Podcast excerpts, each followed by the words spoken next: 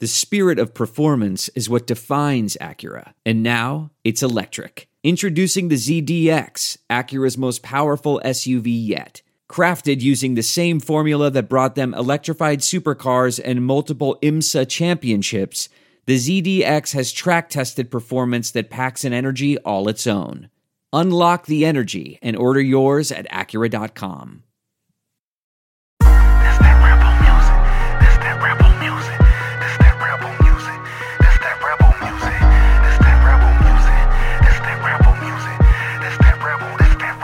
Welcome to Land Sharks After Dark, your weekly dispatch from the dystopian hellscape that is Ole Miss Athletics. Still uh, changing up the catchphrase uh, from time to time here randomly. I think I really can't remember exactly how I said it the first time, so we're just gonna keep doing this. It's all good. I'm your host Justin Sanders. Uh, I got my co-host John Stefanchik with me, just kind of lamenting uh, how little there is to talk about on a such a narrowly focused show this time of the year. Really, honestly, we should probably take summers off. What are you gonna say, John?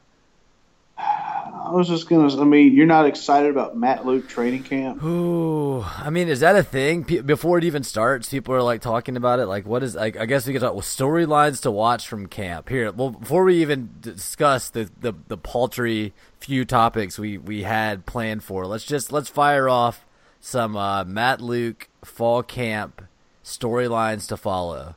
Number one is defense dog shit, and there's no way to know because it's in camp and like uh I just I can't even like all we're gonna hear about is how good the wide receivers looked and that's not necessarily a good thing.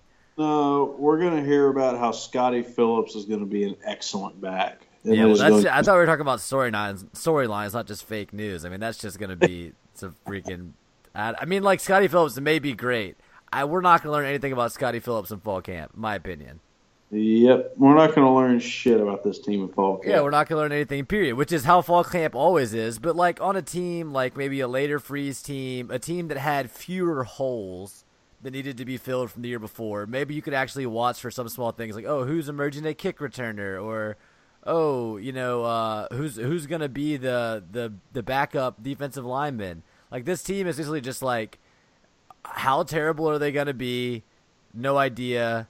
Uh, but they're still gonna cap out at like seven wins, an absolute best case scenario. Like that's just that's just the way it is, and it's kind of not very exciting to talk about a team like that in the abstract. Like when they start playing games, there'll be more to talk about. For now, it just seems like complete effort and futility. I don't know. I don't think there's that many good teams anymore, though. I mean, we Georgia, say Georgia and Bama, right? Georgia's good. yeah, and it's uh, let's just say the wealth is not distributed evenly in college Not football. a not a lot of parity. No, no, I mean, it, Uh, it's. I don't know. Okay, what if you were a state popular- fan? State fans should be excited right now, right? I mean, they return a ton. Like, if anybody should be excited, it should be them. Yeah, if I was a state fan, I would be. I wouldn't. I I'd would be excited for that defense. That defense is going to be stout. I, I'm cautiously optimistic that they could be pretty good this year, but I wouldn't just be jumping up and down like, oh my gosh, this. Is if I was a pessimistic state fan, I would say they still have the same question marks they always have, which is like pass defense, right? Like their cornerbacks and their safeties still pretty unproven, but that Who can- defensive line is going to maul people. in the league though. Who what?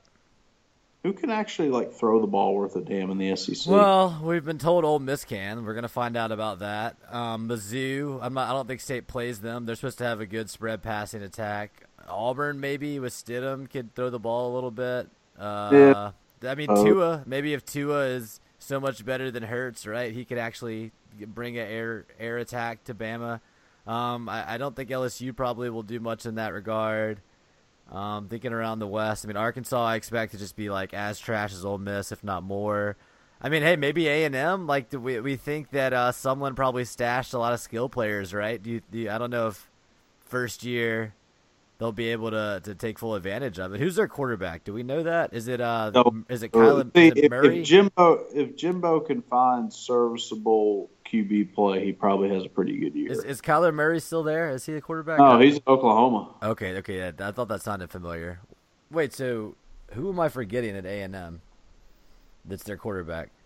Uh, who? What's that guy's name that can run? Nick something. Um, Uh, Nick Starkel. That's their quarterback. I thought that guy was like a backup. So these are the names. These names sound made up. These are the names that come up when you type Texas A&M quarterback. Nick Let's Starkel. ask, let's ask a question we probably have a better answer to. Okay, but I want to read these names also. But go on. Yep, go ahead. Okay, we got Nick Snar- Nick Starkel, made up name. Bo Schneider, Kellen Mond. I've heard of him. Again, not a real name. That's who it was. Yep. Connor Blumrick and Colton Taylor. I mean, they're very Texas names, but none of those sound like real people. All right, what were you gonna say? A broader question here. Okay. So, Ole Miss ticket sales down 18%. Hmm.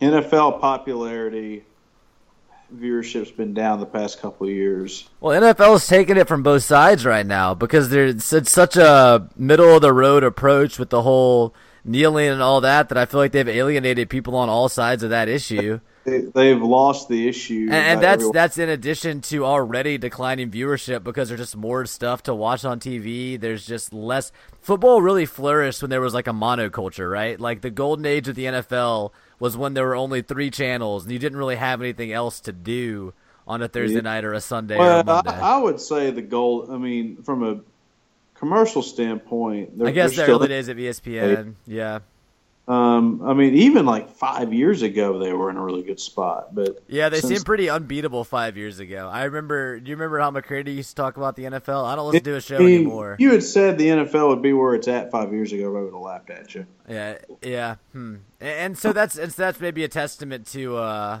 the fact that it will make a comeback. But I think Thursday night football was kind of the beginning of the end in many senses. I think there's not as many stars as there once was. I feel like the the superstars in sports are really concentrated in the NBA right now. I, and the NBA has done a much better job building their um, product around their stars. Have you seen? Did I don't know if you saw this, and this is we really have nothing to talk about, guys. So sorry for just completely jumping around, but I saw a, an article uh, about how baseball has done such a poor job marketing the superstars that uh, Yep. Mike Trout, who's like a generational player, like it's incredible, has Yep. like the same awareness as like a, a backup forward. I forget which one off of some team that I'd never even heard of. Uh, this is some Yep. sort of a marketing metric that measures public awareness of, of individuals, and that's just crazy. I mean, that really. I don't know. The the MLB has some similar problems to football, I guess, where they just haven't done a great job of selling their stars. It seems like football's Yeah. still better than the MLB for sure. Yeah, I agree. But back to kind of where I want the question I wanted to ask: it, college football has maintained flat, has been has maintained its steady niche the past few years. Mm. Does that is that under threat? Is that going to potentially change this year? Is will college football fall victim to the ratings decline that's been basically been Well, plaguing? What do you attribute college football's popularity to? Because to me, it seems similar to what we've been told about the MLB the last ten years. It's a very regional sport. Uh, you know, you follow your team, or either where you went to school, or the team in your state, or whatever. Uh, and that's always kind of been the driver. It seems like. Do you do you think there are really that many people that are just fans of college football? Like it seems like a very tribal set of fandoms. You know, people are outside of Birmingham, loyal. I think outside of Birmingham, Alabama, it's very much a, um, it's very much just a regional item. But it's but the what it benefits from is people don't think of it as oh here's this screwed up corporate concussion ordeal. It's more of hey the the novelty of it being your school, your team. But which is kind of crazy because on on the whole, like it's an extremely corrupt system. Like at least in the NFL, the players are getting paid. I mean, they're not Well, that's- they're not guaranteed the contracts. thing is but- that it is that watching college, you go, oh, okay, it's kind of the the novelty of uh, of you know, you know, remember The when I was in game. school and Uh, there's the some- there's- atmosphere is There's at least some amateur bit to it. Mm. I wonder though, with the NCAA just being as, I mean, they haven't been able to keep keep things under the rug in part because I mean, there's more media access than ever now, and I- people. I think, and this is kind of running Again- counter to what we were talking about, but I think the fact that every almost like what ninety percent of college football games have like a clear underdog, if that makes sense, maybe eighty percent. Yeah, Uh, and you don't see that in the NFL, right? Like the games are, are a lot more even. Um, and yeah, you get better football that way, but I think people inherently like to watch games where the unexpected can happen, meaning the underdog can pull an upset. That's exciting to people. Yeah, and I think um, that's a good. I think that's a good point. I'd say the other portion of it is there's enough college games to where there's going to be one or two stupid results Yeah. at the end of it. Plus, it's kid, it's young kids. They're not going Well, to be ready. It's All time. day Saturday. What what other sports do we really like? MLB, you can watch MLB games all day on a Saturday in the summer. Um, I, I think there's something to that though. Like I think people love being able to to block out uh, a, a day of their weekend and be like, oh, college football will be on. I can watch college football. I can go t- out Yeah. to the bar and eat brunch and watch football, or you know, I can stay at home and watch football. I can get up early and watch game day. Like there's something about the ritual of it that I think makes it more fun for most fans than maybe like college basketball on Tuesdays and Thursdays and Saturdays or I think tailgating in college football is substantially better than any other Mm-hmm. like tailgate opportunity. I mean, you, you don't tailgate in basketball. it seems like the big tailgating sports are college football and the NFL. Uh, and college Yeah. football definitely has more The tailgating. NFL is just a big parking lot on Sunday before Right. the game. Where college turns into like an all-day event if it's a night Mm-hmm. game, et cetera. Well, and as an Ole Miss podcast, I think we're supposed to fetishize the Grove at this point and talk about how, you know, it's so. I mean, in all honesty, like pretty much every college has its own tailgating scene. Yes, Ole Miss is somewhat unique, but Yeah, far from being like you know some something that only Uh, happens in Oxford. it's not as absurd as it's made out to be. It's Of not course as not. yeah, as it's made out. of course not. I mean, I, I guess good. I guess that's some. If it wouldn't surprise me if this was the year that college football just kind of started decline. Yeah. Hmm. Well, something to watch for. Um, I also wouldn't be surprised if you know there was it was a really good year for college football, like we said, because people are kind of turning away from the NFL more. Are Yeah, you, uh, people- how do you, where do you fall? Are you going to watch a lot of NFL this year? If you had to guess, I typically like have the if I'm do you watch Red? the- Do you watch Red Zone? If I'm in the apartment um, on the on like a Sunday, have a lazy Sunday, I'll have the NFL on in the background. Uh, like in individual games, or are a Red Zone guy? Um, depends. It just I, never. typ- go ahead. I typically find myself wanting to watch a game. Yeah, really. I never really watched a lot of NFL until I started playing fantasy, probably five or six years ago. Um, and then, of course, playing fantasy, you want to watch Red Zone. Uh, makes it makes it more interesting for sure. I assume I will watch a decent amount of Red Zone because I'm in at least two fantasy leagues that I know of. Uh, Yeah. One of them is already just I regret it immensely, but hey, I don't think any of those guys are listening to it. It's all uh, well, maybe Sean, probably. It's all of Sean's friends from like uh, University of Denver grad school, and they take it really seriously, dude. Like it's a 12 man league. They like voted to let me join. There's like a WhatsApp message with like hundreds of messages going. I had to mute that. I mean, sorry if you're listening to this, guys. I mean, I'm gonna I'm gonna try. Don't worry. I'm not just gonna throw, but yeah, it's it's gonna be a little bit much. I think. I know people love hearing uh, people on podcasts talk about their fantasy teams and their fantasy leagues. Right? That's super interesting to everybody. But that's what everybody wants Yeah, to listen. Of course. I mean, why wouldn't you? Um, but yeah, for me, that's a reason to watch the NFL. Without that, uh, I think it would be it would be difficult. I mean, I'm trying to be a Jags fan, as I've said on the show in the past. Um, I, I've deep ties to Jacksonville. Uh, I like a lot of things about the team. I like Donte Moncrief being a Jag now. I still want to get his jersey, although I, I still don't think it's available. If you're listening to this and you know where I can order a Moncrief, like a real Moncrief jersey, not like a custom one that you put Moncrief on, uh, hit me up with that link on Twitter. But I haven't been able to find them. Um, but Mike, is Mike Sheridan investigating or something? yeah, Mike holding- Mike Sheridan uh, heard that Donte Moncrief was going to get a cut of the jersey sales, and he's trying to look into whether or not you know that's allowed. Um, he he's he's hoping he's going to be able to outlaw it. I just don't. I just yeah. I, I, I don't know what's going to happen with the NFL, and like we talked about earlier, college football. Like you would assume that it'll start declining. Um, I mean, I I, I guess I wonder do we lump these big legacy sports in with a lot of other forms of media that have been on the decline for a long time, whether it's, you know, record sales and going to the movies and all that. I mean, this kind of ties into something I've been talking about a lot with my friends lately about, you know, I don't know how much you know about Movie Pass, but they're they're pretty much going under.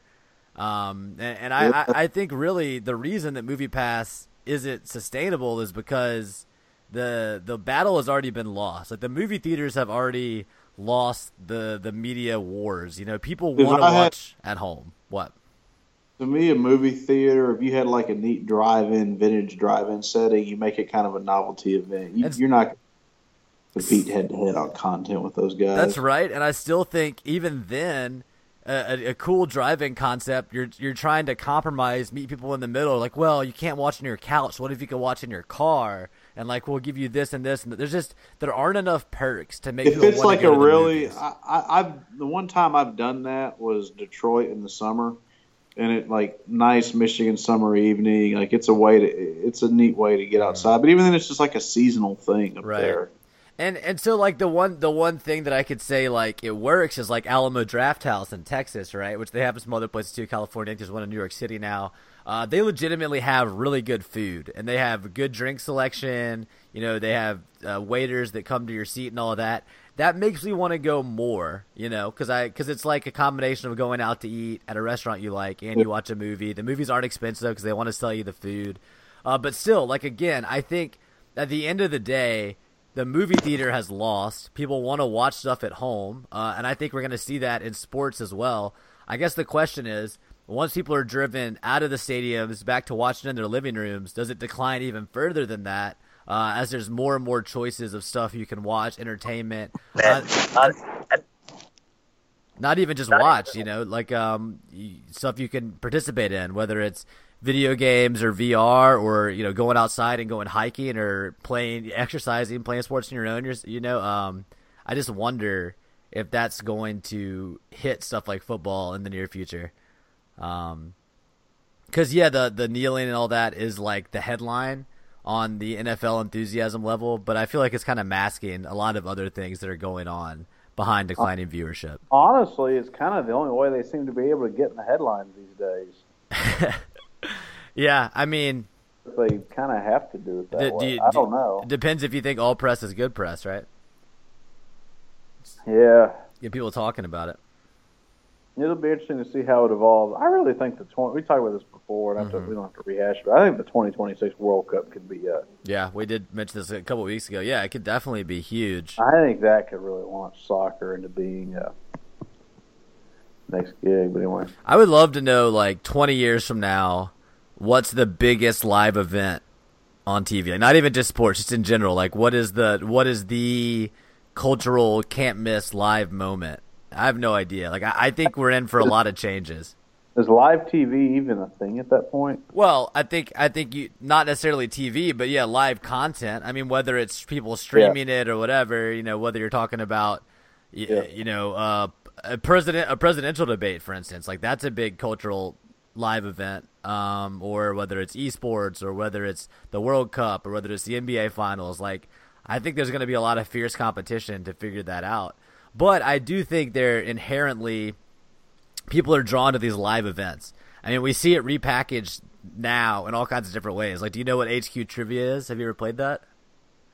I've heard of it, never played yeah, it. it's like a live app on your phone where you get on, you Uh, answer questions. Oh, uh, John Stevens. Right, did- try to win a share of money. It, it's fun, but it's it's. I, I think there is some human instinct there, whether it's feeling like you're part of a community or what have you, where people do want live content. I do think the the the whole having a chat where you can interact with, like I watch Twitch, right, and you people type stuff in the Twitch chat in real time. The content, the person playing the video games or whatever, like reads it, interacts with it, responds to it. It's like a whole new paradigm from TV. It's like a natural progression where you know it's like the TV that talks back to you, kind of. It's I think it's super interesting. I do think that people want that, um, and I'll be interested to see like where that goes in the next couple of decades for sure.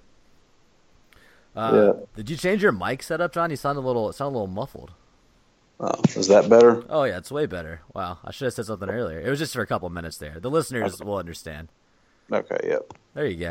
Uh, all right, so wait, do you want to talk about Pittsburgh, John? That was what we were going to open with uh, 19 minutes Yeah, and ago. then we got all sidetracked. I was That's the good. The was visiting friends in the Burgh for the weekend. It was good. I'd never oh I've been a couple times. I've never been to PNC Park before, and that was really It's supposed to be beautiful, right? One of the newer parks, I want to say, in the MLB. I think early two thousands. They mm-hmm. really they got a hell of a setup there. We were mm-hmm. talking as a group. We I think Pittsburgh could really be a city that in 20, 30 years is kind of back to you know, being a destination. The, the, the suburbs have come back. Hmm. It's the uh, downtown areas next, but it's starting to build things out, and I think that'll. What's the what's kind of the industry in Pittsburgh now? Because obviously it was a long time ago. It was like an industrial town, like a steel town. Is that still the thing going on, or I, I know there's a lot of tech there too, right? It's tech now, See, that's really cool. Yeah. so So there's, it, is- it, it, go ahead. it's it's diversifying itself and doing a pretty good job overall. I'd say. Hmm. Sounds good. I've heard I've heard great things. I've heard that it's kind of an underrated city. Gets a bad rap. Yep. Who did you? uh Who was playing the Pirates. They Pirates? the Mets. They play the Mets. Okay. So the, so the game flew because the Mets suck at offense, which was good. We were kind of we were staying to the end because they did a fireworks show on the river, so we were like, well, we want to stay and see that, but we don't want to watch like a Oh, that twelve sounds cool. Are the Pirates any good? I thought they weren't great either. They were they they were four games over five hundred. I was like, Oh, I was okay. to learn that. I was s- going, oh shit. They still have McCutcheon, right? I know it was. No, Possible. they traded him to the Giants because he Okay. wasn't in the line. I was Like, gonna where- say I I heard they were gonna trade him, which is crazy. Okay, now the now if you Google him, the the Giants are entertaining are entertaining trade offers for him. So that's that's funny. Um, that must have been last season, huh? They traded him. So who's? Let me look up the Pittsburgh lineup here. Um, bunch of dudes I didn't know. Put it that way. uh, I like I like Corey Dickerson. He can he can rake. Uh, Cervelli, solid. Yeah, I don't I don't recognize a lot of these guys. They're Um, rebuild. They're they're decent. Yeah, I mean, hey, if you can be four games over 500 in your rebuild, that's pretty good. I mean, that's Yep. you got a good core there. Yep. Uh, yeah, talking about bad baseball, I think me and Angie, Angie's in Dallas right now. We were talking about going to see the Rangers versus the Orioles this weekend. Like that's just uh, a Why the. Why would you do that? Because uh, you know we don't get to go to MLB games all that often. We don't live in an MLB city, so you know. Yeah, it it's gonna be hotter. It'd be hotter than hell. No, I. I know, and it's not like, and we've been to Rangers games before. I mean, we saw David Price there uh, with the Red Sox last season. I want to say that was that was fun. I mean, it, it would be it would be fun to go to the game, but those are just two really bad teams. Yep. Um, let's see, what else do you do in Pittsburgh? You go to you go to any cool uh, like museums or breweries or anything? We mainly did. It was mainly beer and food. Um, Oh, what about uh, the, what's the regional fare there? What's Pittsburgh known for? Pittsburgh, like food wise, Yeah, hmm food was. a lot of Italian, a lot of Ooh. carbs. Um, Did you eat some pasta? we eat some. We actually did not do Italian, but they got a fair amount of it. Um, it, we, we were pretty. It was pretty pretty basic food weekend. It was kind of everybody just get together and That's cool, man. like. Oh, we went to a we went to a goat goat petting festival Okay. Saturday. So tell us tell us more about that. Well, we it's this south side of oh, I want to say it's the Allegheny the, Mhm. the Allegheny River. There's three of them. I got a one in three chance of getting it right, that but sounds sounds right to me. it um and we you park and then it was like a half a mile walk and then it was like okay and then it was like well you got to walk another half a mile and it was kind of it was really awkward because we by the time we got to it it was kind of like are we going to like get kidnapped or are we actually going to go find goats at the end of this trail but We, both We both answers goats. to that question are kind of insane. But if you're looking for goats, I guess it's fine. Yeah, we did find the goats eventually. So it was just kind of a relaxed, random That's- weekend. One of my um, grad school roommates is doing his PhD at Carnegie Mellon, so Nice, very cool. up. Low key, they uh, Carnegie Mellon, his department did a tailgate at the Pirate game. Oh, nice, Yeah, That's fun. For, had able to bum free tickets off of that. nice, So very cool. Well, I gotta check it. I gotta go to Pittsburgh when I uh when I get the chance. yeah, It sounds pretty I cool. recommend from Bo- from Boston. It's an hour and ten minute flight. Okay. Easy. It's not expensive, so it's kind of it's kind of the easiest way to get to the the Midwest, if you will. Although they consider themselves Mid Atlantic, but kind of more of a blue collar, Middle America setting as opposed to um, you know your East Coast. I, I would say Sure, sure. a little, little bit intensity's down a step in a good way. It's a nice place to visit. So a lot of the the topo, I don't know how the topography and terrain around Pittsburgh is there's a lot of elevation change. a lot of uh, mountains falling in the river valley there. It's really, if you've never seen it before, it's definitely worth seeing from that standpoint. And then the the uh, Pirate Stadium is really set up well. So Yeah, the, the the skyline with the bridge and all, looking out from home plate is really sick. I've seen the, those those views. yeah, This is something funny. I'm just you know clicking around the internet here, kind of a as we talked about, kind of a uh, not a lot to talk about this week. Apparently, I'm gonna send this to you. Uh, the Bulldog Club of Brandon hosting an event called Helmets and Heels 2018. Uh, this, is, this is coming from Elite Dogs, just one of my best sources. Check that out, John. Let me tell me who the uh, who the guest is for the Sunday afternoon tea. Uh, I'm expecting this to be Steve Robertson. But No, no, no, no, no. It's way better than that, dude. That, that, that picture. No, Who is? Read the name. no. Is it the? It says Jill Freeze. Is it really the same Jill Freeze? I don't know, man. I have no idea. Like half of me wants to. I, I really. oh 100% wait, this is. Oh wait, this is the high school team. Yeah, no, I, you're right. I think you're right, which is funny that all these state fans are falling for it. Uh, yeah, apparently Jill Freeze is talking at it. The Brandon Bulldogs are the team. I was just thinking about that too. Uh, I don't know.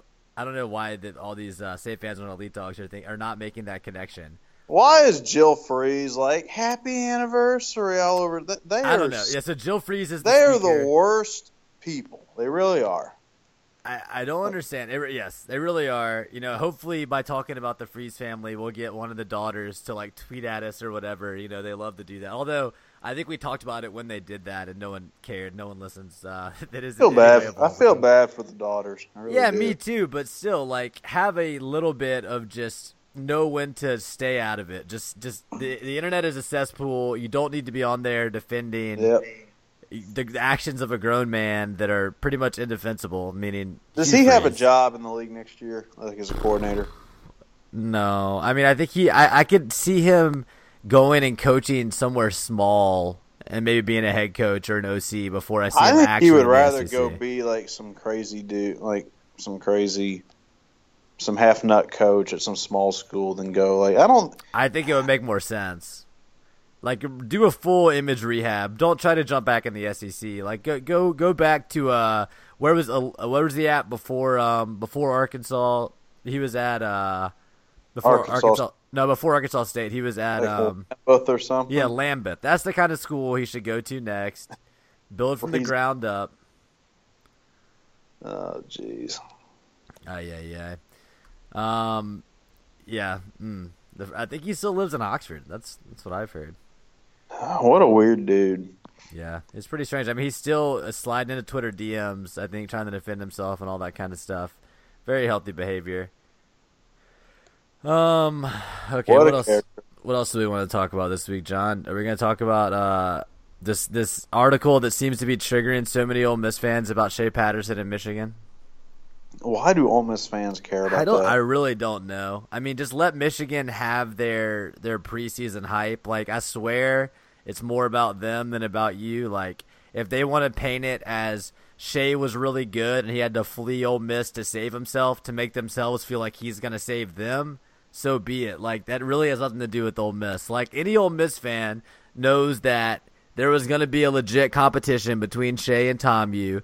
Any Ole Miss fan that follows it knows that Shea's dad is like a jackass, and he was going to insist upon Shea being the starter, have demands being met, all that kind of stuff. Like, there's obviously more to the story than oh Shea got out, and thank God he's to be so good. Like, there's a lot more going on to it. You don't need to go defend yourself to Michigan fans. Like, first of all, Michigan fans are the worst fans in college football. Don't waste your time on that Michigan man bullshit. I don't know if you've ever seen on Twitter the long standing back and forth between Steven Godfrey and that Michigan fan MGO Blue blog or whatever, where the guy seriously insists that Michigan doesn't pay players in any like ever. Like they've never done that. It's just about the caliber of the athlete and the caliber of the program. It's just insane.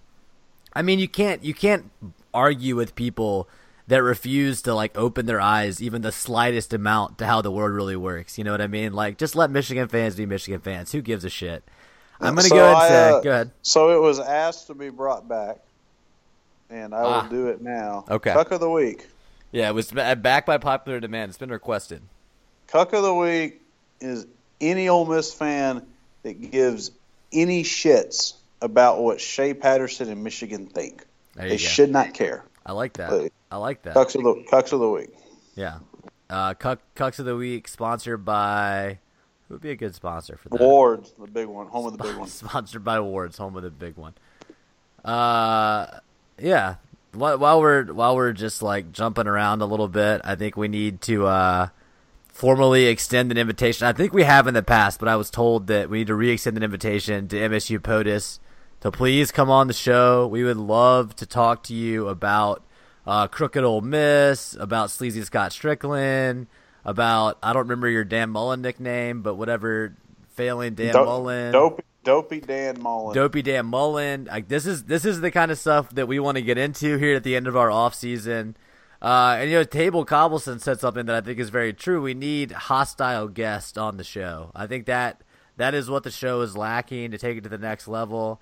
Um, Yeah. So if you if you want to come on, uh, if the guy that run that used to run the uh, the WAOM Rebels or Rebel Recruiting or whatever that apparently is in trouble now, I'm gonna be disassociated for like having a group chat with uh, Josh Clark from last year's class or something. If, if he wants to come on, he's he's uh, he's DM'd us in the past. If you want to come on the show and defend yourself, um, I'm willing to listen. Please don't uh, threaten me again. Uh, that would be a, a no go for me. Um, yeah, I don't know who else should we invite to come on the show, John. Uh, Joe Moorhead, if you want to come on the show. Matt Luke, if Matt Luke wants to come on the show. Ross Bjork definitely has a standing invitation. Um, if Ross Bjork wants to come on and try to sell tickets, I know for a fact that many of our listeners have bought tickets in the past and have not yet bought them this Yep. year.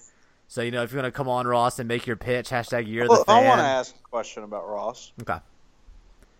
Is there any way he can? Right now, he is not trusted by the fan base. Mhm. He's in the circle of untrustables. Vitter is beyond. Vitter's gone. Freeze is gone.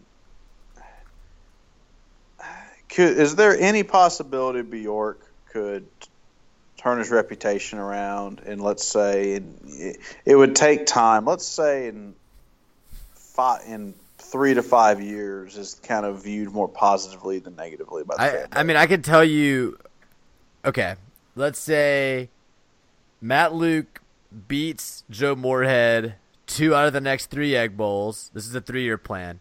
Uh, That's Kermit possible. Kermit goes to the NCAA tournament in two or three years from now as like a ten seed or something. Uh, Yep. and, and Bianco gets back to Omaha. I think that would be enough for people to be a little bullish on Bjork again. I don't think it's going to happen necessarily. Um, and, and and meanwhile, while all that is going on, we need to uh, maybe avoid another NCAA investigation. Ideally, like that would be a a good thing to do. That's a decent suggestion. But see, the thing the thing about that is, say that plays out, even if Matt Luke beats State two out of the next three years, I don't see him winning more than like seven, eight games as a ceiling. Uh, how long before people kind of get hungry for like bigger football success again? I don't think it would take that long. Uh, and if Matt Luke does manage to not completely crash and burn, I think it's going to actually cause a really difficult situation because it's going to be really hard to get rid of him if he's If Matt Luke goes seven and five the next five years each year, This gonna- five. you know? I know, and that's going to cause a ton of tension within the fan base because a lot of fans are going to be clamoring for more. A lot of the Ole Miss fan base is like, just let us win seven games and be I you know, guess. entertaining enough. So, do you think you think Freeze would have been safe going seven and five over and over? Maybe. We don't know. Um, we don't know. No, I think Freeze would have. I think something would have happened eventually. The NCAA had it out for him, so they would. The NCAA would have show caused him if he was still the coach. Yeah, yeah. No, I mean, I, I mean, with just purely from a fan perspective, you know, Oh, they were they were coming off of Nutt and four and eight and two and ten. I, Oh, you're saying when Freeze got hired? No, yeah, I'm saying if he had never won more than seven games, but he stayed out of trouble, would that have, would people? How long before people got Freeze's antsy? first six seasons were six, seven, and fives. Yeah. Yeah. he'd be like, "Oh, he's a Mississippi man. He's yeah, he's a man. He's a man of God. He's he's He- developing he- these young men. He uh he loves his players. Like nobody loves his players yeah, more. so so I think you're making the point that Luke would be is going to be safe at six to seven wins over the next few years. Maybe you're I think right. Ole Miss. Is going to feel like you know they're going to feel much more comfortable with a coach that goes you know six to eight wins a year, a five and seven every now and then. Uh, he's got to rebuild, blah blah blah. I don't. a lot of seniors. I personally don't think Ole Miss is going to get anywhere near to the 14-15 level for It'll be it'll be decades. It'll be 10, 15 years. to get lucky quite again. some time. Yeah, you're probably I mean, right. I don't even know what college football is going to look like the next time they even have a remote shot at doing that. hmm They're gonna add. I'll A, go- they're gonna add a that far. three point line or something. They're gonna change it up. Three point. No, I mean, uh, yeah, I, I don't see how you look at the landscape, look at Ole Miss's current situation. Uh, I mean, hey, look at this recruiting class with like 24 commits and all three and four stars, or mostly three stars, uh, and see any type of breakthrough success in the near future. I mean, it kind of sucks too because I hate going into every season knowing you're going to lose to Auburn and Bama. Uh, and if LSU was any anything close to how they how good they should be, definitely LSU too. I mean, realistically, that they they are the best they can be any year is the fifth best team in the West. yeah, that's a, that's I a think, bummer, dude. That's Arkansas and depressing. State- I think Arkansas and State. is Here's there. here's um, a question, John. If if uh, if that was the situation, if if Freeze had never broken through, pretty much just stayed the fifth best team in the West, would we even have started this podcast? I mean, I'd say probably not. Nope. We'd be doing much more productive with our Monday nights. Yeah, exactly. We'd be uh, you know, working char- doing charity work. Um, I'd be, I'd be reading this Economist feature on Spain and their democracy. That's what I'd be doing. I used to read The Economist a lot more than I do now. The tone's kind of worn on me a little bit. I don't know. I like the tone of the normal articles, but like the editorial tone in general is kind of a little Oh, the, I don't. to me. I their editorial side doesn't do squat. I think they do good with like macroeconomic data. That's Yeah, yeah. Well, and I think that some of the best like international coverage, like you can open it up and see what's going on in Macedonia or some random I, ass place. like I think the Wall Street Journal is the best. Um, is overall does a very good job, but I could not. I do not pay any attention to the And editorial. you know, to be fair, I don't really like anyone's editorial, like from the big, the big papers. Like I, I think New York Times has a great reporting. I think their op-ed page is like a dumpster fire. Um, I think the Washington Post has pretty good reporting. They have good sources. Their their opinion section also is just complete crapshoot. the Bezos Post. Yeah, and I mean Wall Street Journal is some of the best reporters in the world, and some of the you know this the sticking their head in the sand editorial board as far as that goes. But you know, whatever. That's kind of a commentary on the state of journalism in general, right? That's where it's at. There's still a lot of good journalists, uh, not a ton of good thinkers. I guess would be my uh, my big problem with it. It seems like the the debate Good way is of very, putting it. Yeah, the the the discourse is pretty broken right now. I guess. Yep.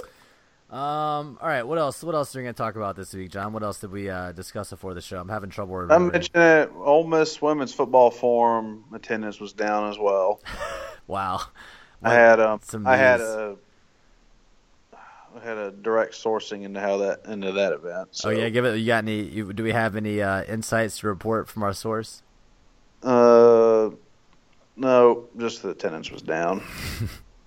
Nothing interesting happened. Uh, so does the old does it'll be interesting to see if Ole Miss interest ever gets where it was because I just don't.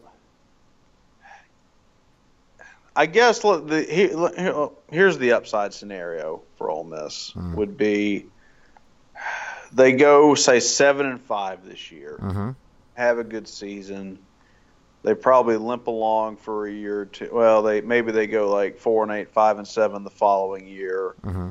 Corral gets experience. They go back to a winning ways the following year, and basically it's about four four or five years of Luke doing okay. Right. And through that, he learns how to be like a good coach, Mm. and that Saban retires finally. Mhm. And let's see what else would we need to have in here. But I don't Basic- think. I, I think even when Saban retires, Bama's ready for that. Like I, I think it's Dabo or potentially Kirby, probably Dabo. I don't take it for granted that say that the Bama machine just keeps going without Saban. But Dabo is so good still. Like I think Dabo knows how to keep it going. I don't know. We'll see. I just I I think that Saban has created something there that's honestly a little bigger than just himself. I mean, we we all know we're not attributing the success to Nick Saban's individual coaching. Like it's All a system. takes It's a huge is one machine. One guy, you know, one guy loses, to say, back-to-back games first year because something, ha- Hmm. then it all starts spinning. So I guess. I guess But- we're gonna, we're gonna find out in the next five or I ten guess years. it's five years before Ole Miss can even think about realistically having a shot at, at putting a, um, you know, top of the league team back together. Yeah. I mean, And- yeah. I and think I that's just, you know- optimistic. I think. At that at that point, is the fan? I, I guess the fan base will react, and it'll be it'll have been so long that we'll be like, you know what, we've it's finally gotten past this whole NCAA debacle. They've gotten past um. It, it, everybody will kind of feel like they're they deserve to win again. Honestly, if Ole Miss was good this year, I don't know how many people would even. And this is a uh, never mind. This is a really stupid take. How many people would feel like they deserve to win? Yeah. I mean, I don't think anybody deserves to win, right? College football is stupid that way. Yep. I think the I guess uh, what am I trying to say here? The Ole Miss fan base is just it just needs space right now. Yeah. From- yeah. Just just that's that's the only thing that's gonna actually solve any of these problems. From the NCAA, from its administration. Mm-hmm. We'll see. And what's crazy is like I don't think it's a given that the Ole Miss is going to wait it out. Like I really do think there's a I'm going to put it around 20 to 30% possibility that Ole Miss is going to mess up and become a repeat offender. Like I really would not be shocked at all. Oh, I think um Would not be shocked at all. I think the NCAA kind of wants to keep hammering them personally. Oh, for sure. I, well, we know that enforcement didn't get what they wanted, right? The COI, I think, went lighter on Ole Miss, and enforcement would have liked. And enforcement's the people that are going to keep investigating, keep going after. They know they have Ole Miss in this repeat of- offender window, where if they mess up, they can really get destroyed. Um, and so I just, I, I don't think, I don't think as an Ole Miss fan you can really feel good about the NCAA being gone for good in the near future. We'll see. We we will see what happens. I mean, I mean, I mean, I'm not trying to be pessimistic. I'm trying to be realistic. Think about everything that happened to Ole Miss football with the NCAA in the last five years. It's it the pattern does not lend yourself to say, oh well, they'll be satisfied now. They'll they'll definitely let it go, and that's all that. I mean, like, I don't know, man. And yeah, like, I don't know. You look at the class Ole Miss has right now. They probably didn't have to reach for any of these guys, right? I mean, their best player is uh, DeWan Black, who I think is going to go to JUCO anyway, and then Jerrion Ealy, who's not coming to school. He's an MLB player. These are these are just people that are padding out the class. I doubt they they broke too many rules to get that. I would be more worried if they start trying to reach for some four and five stars other people are going after in like December, January. Uh, that's when I think you should get a little nervous and, and just really hope that Matt Luke rules with an iron fist when it comes to compliance, right? I just don't know. I just don't know, man. So that I, I think think I think it's virtually impossible for any coach to actually fully monitor his program. true. and is good. Here's the thing: Matt Luke ran the good old boy campaign to get the job, Yep.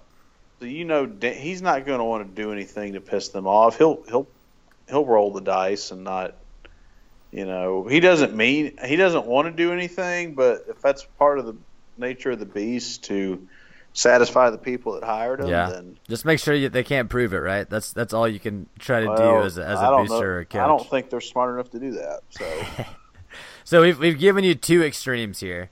On one hand, Ole Miss waits it out, sl- slightly improves over time, gets some distance between them and the NCAA. Maybe five, eight years from now, they can be back in the eight to ten win range. Maybe, probably more like the eight to nine win range. Ten would be a big year. Fall back down to six. You know what I mean? That's that's the Yep. optimistic future. On the other end, wouldn't be surprised if uh, things cratered out again in the next five, ten years. So we'll see. We do you shall plan on see. going to a game this fall? Uh, I think at least one. We I was talking to Ryan uh, about having a having some little reunion, maybe like uh, Sean and all the girlfriends, and we tried to get Scott, but I don't think they're going to be able to come and and uh, use Yeah. the condo that uh, Ryan's or Neely's family's condo in Oxford. We're talking about doing that, so I might go to at least one. Uh, I'm definitely not making any like big plans. Like I don't even think I'm gonna be able to go to Houston anymore, which I had talked about doing. Um, so and I don't even I don't care. Like I'd much rather watch it on TV. Uh, and, and I mean, the older I get, the Grove is not that appealing to me. You know, like it's cool, Yeah, but it it, it kind of is what it is. It, after Yeah. a while, you realize you know exactly what to expect. I mean, no, no- nothing's nothing unexpected is going to happen when you go to Oxford for a game. You know, and so if you if you really love it, then that's great. If it's just okay, something you did in the past, you have memories of, that's what it is. Yeah, it's uh, it's uh, it's it's so presentation oriented. Yeah, I mean, so Frank, money, it's game, We're in expensive, a parking dude. lot, just just casually grilling, and it was kind of nice to say. There's really, you know, this isn't about. There's no social status symbols whatsoever involved Right. with this event. This You is look at let's go the- show up, yeah. and everybody's in a t-shirt, and let's go have a good time. The best Grove tents are, are really just about showing how much money you have to waste on The- frivolous things like a Grove tent. Exactly. It's such a social status. The best year going to games was my senior year. We had Yeah. it was back with That's when we beat Bama in Oxford. no, that was uh I was grad school at that point. I watched that in a bar at Boston, in Boston. You sure that wasn't We, twen- that uh, was had- 2014? we had that was that was tap, tap, 2014, pass. bro. That was 2014. It was 13 was my last year. Oh, you're right. You're right. So 12 was wait, yeah. Okay. Sorry, I'm getting my anyway, we 13 would- was my last had- year too. Wait, but you were you're behind me. Did you graduate early? No, I graduated in 14, but your so your last football season was 12. 12, right. When uh, Hugh Freeze beat State and Oxford. So Yep. 13, I guess I wasn't in school. Not that much happened. And then 14, I was working. 13 well, they went came back. 7 and 5. Yeah, They, kind of uh, a uneventful. They yeah, lost. all- they they lost the- in Starkville, right? The Bo fumble. Yeah, all those guys were freshmen, etc. Yeah, Laquon was just like a good freshman, and yeah, okay, okay, I got it now. Anyway, um, what was I gonna say? Sorry, I derailed Oh, you. but we, uh, but we, we did, we would go park at the Tad Pad, set up a tent over there, and you, and that, that was more fun, honestly. The Grove is such a hassle week in week out. yeah, That, I, I that agree. was, that was more fun. I think I'm placing it now. So that would have been the year that they upset LSU and Oxford. Yeah, Correct. Ritter Yeah. made his kick. I remember that. Okay, I remember. I remember the Grove that year. Yeah, I mean that was a that was a high watermark. Those those two three years right there when it came to enthusiasm. Everybody wanted to be in the games. Tickets super expensive. Everybody wanted to be in the Grove. Well, yeah, because they, they, they, they were so bad in eleven that winning six games in Yeah. twelve was a get over the hump, and we were in school in the thick of it.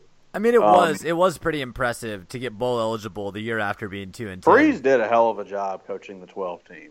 Nobody can ever take that away from him. Yeah, yeah. I mean, that's that's got to be top of his resume. That and uh, Yeah. you know maximizing the talent to go ten and three.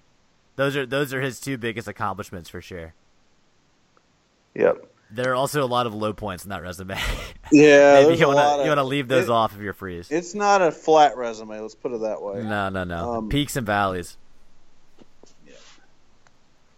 And then anyway, it's it. Really, it was more of a casual tailgate the way we did it that year, and it was I like that. It was easier. Well, see, I think that's I think Ole Miss needs to go forward with the different plans, tearing down the Tad Pad, all of that. They need more tailgate areas, not just for the crowds, but because people want different things. You know, and I think that's the circle versus the Grove is a good is a good example of that. You know, Yeah. families want family tailgating, college kids want college kids tailgating, but I think there's even more room for you know stratification within that. I think that if you had uh, an area that was a lot of 20 to 35 year olds, young young graduates and young professionals, that would be a reason to want to go to the Grove more. You know, because I don't really want to be around college kids. You know, that doesn't really Yeah, appeal. I'm that with doesn't, you. doesn't We- appeal we to all- me. We all go through different phases of that, and Right. So like, and that's so being like 27, like I am. There's not a ton of appeal in the Grove right now. I don't have a family. I don't have a little kid to go take and throw the football and show the players or whatever. Uh, I have no interest in talking to college kids. You know, you see some people you went to college with, but you, you know you don't run into that many of them because everybody's all split, split up and spread out. Uh, so I, I think that contributes to it. Just the the point of life that we're at right now. Yeah, and plus, I mean, frankly, the Grove was nice when McDermott had his tent. We'd all meet up, but I think he me, is doing was- it again this year. So if you want to come down for a game, we can we can all He meet is doing again. it. He's not. He's not doing tickets though. He's just doing the tent. I think he might be doing a couple, maybe a couple tickets. I'm not sure. He might, he also might not be, but he did tell me he's doing the tent, so that'll that'll Yeah. be a, a rallying point if you. Because you got a big enough crew there from Memphis that um Yeah, the the Memphis Uh, crowd is definitely the the best uh, segment of guys around our age that are still turning out that you can depend on seeing there potentially. yeah. Yeah, because I pretty much But no, it's, it's kind of at this point. I'm trying to think of when I'd really want to go back to the Grove. well, nobody's really left uh, in Oxford. Like I don't really have anybody I could stay with or anything. And, and Oxford gone. itself is, I don't think is as appealing as it was. A, Well, on a game it's weekend, it's going to be a zoo. Yeah. and B, what it's it's kind of going through this growing commercialized phase to where it's like, you know, kind of really. Yeah, well, Maritana Yes. is going to take your fingerprints if you want to walk on the square or Yeah. whatever. Holy crap! That's, I'll call back to some previous oh, that's the debates uh, that. You know, we, we had, for a while we asked every week, what did, you know, did Butch Jones have his job? oh, right. Yeah. Is it is that is Why- that the new one? There's got to be a weekly. I guess um, Robyn Tannehill can be the cuckhead of the week. How's But? I mean, if you ask, if you, I don't know how that sounds, but if you, I think if we ask if she still have a job, it's going to be yes for like the next twenty years. Like I, I think that she understands the way that the actual city works, and I think they probably, the people that actually vote in those elections, probably love all the stuff she's doing. yep. I just think it's, I just think it's stupid. It's, it's biting the hand that feeds you when you're a city like Oxford actively trying to fight against the students spending money, basically. Oh well, whatever. A debate for another show. A debate we've had on other shows. Um, we got anything else we want to talk about this week, John? Nope, that's it. All right, so fall I guess, camp. I guess camp. Yeah. I guess camp opens sometime in the next week or so. I- I- this week I want to say, but I really have no idea. I really, yeah. Doesn't really matter that much to me. Go on. I just we'll see. I guess we'll see as the season approaches. We'll probably get casually interested. Yeah, I mean, Um, we're gonna talk about the games, guys. I'm, I'm definitely gonna watch the games. I still have vested interest in a lot of these guys, um, whether it's AJ Brown, DK Metcalf, Lodge, or even like the newer guys like Ta'amu, who I who I definitely have, have grown to like. I mean, you got I think that th- this team will be likable. they are A, they, they because are likable. past all the crap, and B, I mean, Tom being the quarterback's a good story. AJ Brown's likable. Oh yeah, Uh, DK, little. I mean, there's enough. There's a handful of guys that. You um, got you have a villain in Dawson Knox that uh, you know, you guys want to hate on. I'm going to root for Dawson Knox not going forward. I'm over the fact he he's earned his stripes to me. Okay, interesting. We're gonna see it. We're gonna see. They're how that- actually they're going to have a good passing game with Knox, Metcalf, and I would uh, think so, and, and the offensive Aw. line should be good. I don't know, no how- I line. don't know I how mean, deep it is, but they should be good. It's a shame that they can't have a running back to really go compliment get this thing to be yeah, pretty. we'll see.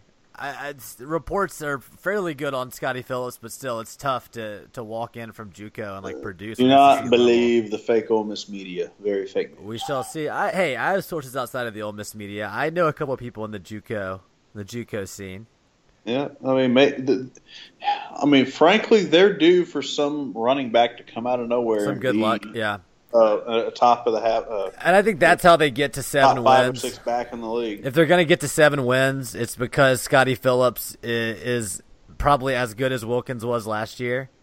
Um, and their offense is just really good, and that's how they win games. Because I, I, there are a couple players on the defense, but nowhere near a complete defense that's going to be able to hold up for a, a game against a good team. Like that's just that's too much of a leap for me from last Yeah. year. Uh, Yeah. And hey, McGriff's still the coordinator, right? So yeah, yeah. Yeah, he. Was Ole Miss sold a, a bill of goods on Wesley McGriff? You know, I think Auburn, lot Auburn wasn't going to make him DC. You know what I mean? they No, they wanted to pay no. to keep him as a recruiter. as a recruiter and a in a, in a position coach. Yeah. I think he's he's gone at the end of the year. Um, I do think Luke, if just given time and space, which he will have based on this whole NCAA thing, could Yeah, he will. could maybe develop into a guy that has a steady, solid program. I don't. he's gonna have a lot of offensive linemen, right? I think that's gonna be one of his, Well, his hallmarks. Freeze, for whatever reason, seemed to always miss on line. I mean, outside of receiver and quarterback, where what did he recruit? I, I get the impression that Luke is making a point to kind of be the anti-freeze when it comes to building the team. Like I think he takes pride in that, uh, and I think it's interesting that you know we we noted this at the SEC Media Days thing. He'll go out of his way to talk about other coaches he's worked with, like Cutcliffe, uh, but he never mentions Freeze, and I think that that's that's calculated to him. I think he probably had problems with the way Freeze managed the team. Obviously, I think Luke, as a Ole Miss guy, had problems with the the way Freeze left the team, what he did to the program with the NCAA investigation, with his own personal improprieties. Um, so I, I think Luke does take that as a chip on his shoulder a little bit, and I think that's going to lead to him being a lot more blue collar in his recruiting approach, whether it's stockpiling three stars, going after you know hardworking kids over the the big shot guys. I don't know. Let's say if Matt Luke has the run at the ten year run that Dan Mullen did, Hmm. is that considered a success? I think it is. Oh yeah, dude, big time. I, I think that would be huge. Mullen Mullen Why, why went to a ton Matt of bowl Luke do games. Let's ask that. Why can't Matt Luke do that? I think it's a combination of inexperience and having his hands tied by this whole What- what- repeat what offender is- window Well, what experience did Mullen have? He was the Florida coordinator for a national before that- championship team. yeah, okay. I mean, He's a little bit older. right? Luke Luke coordinated for Cutcliffe and was around. I mean, Cutcliffe's a solid coach. Everybody loves to go home.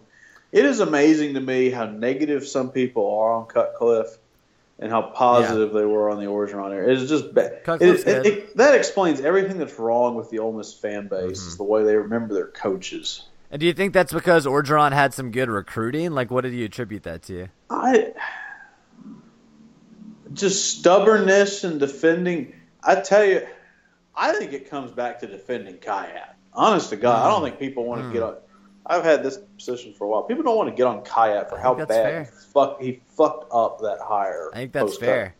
That is absolutely, you know, if you that's a year post Eli Manning in an SEC West where Mike Shula is the clown running Alabama.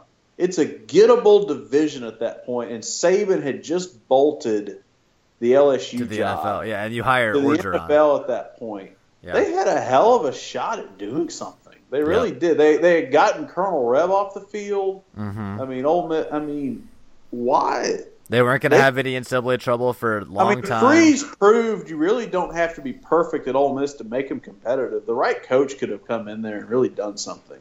Mm-hmm. And Khayat goes off and sets the program back to the point where Houston Nutt looked like a damn savior, and then he torpedoes it. Freeze comes in, hits a few, gets a few guys, hit really gets lucky in 12 with kind of how things broke and. Arkansas was a disaster that year because of Bobby Petrino and Auburn Mm-hmm. quit. He basically had two teams lay down.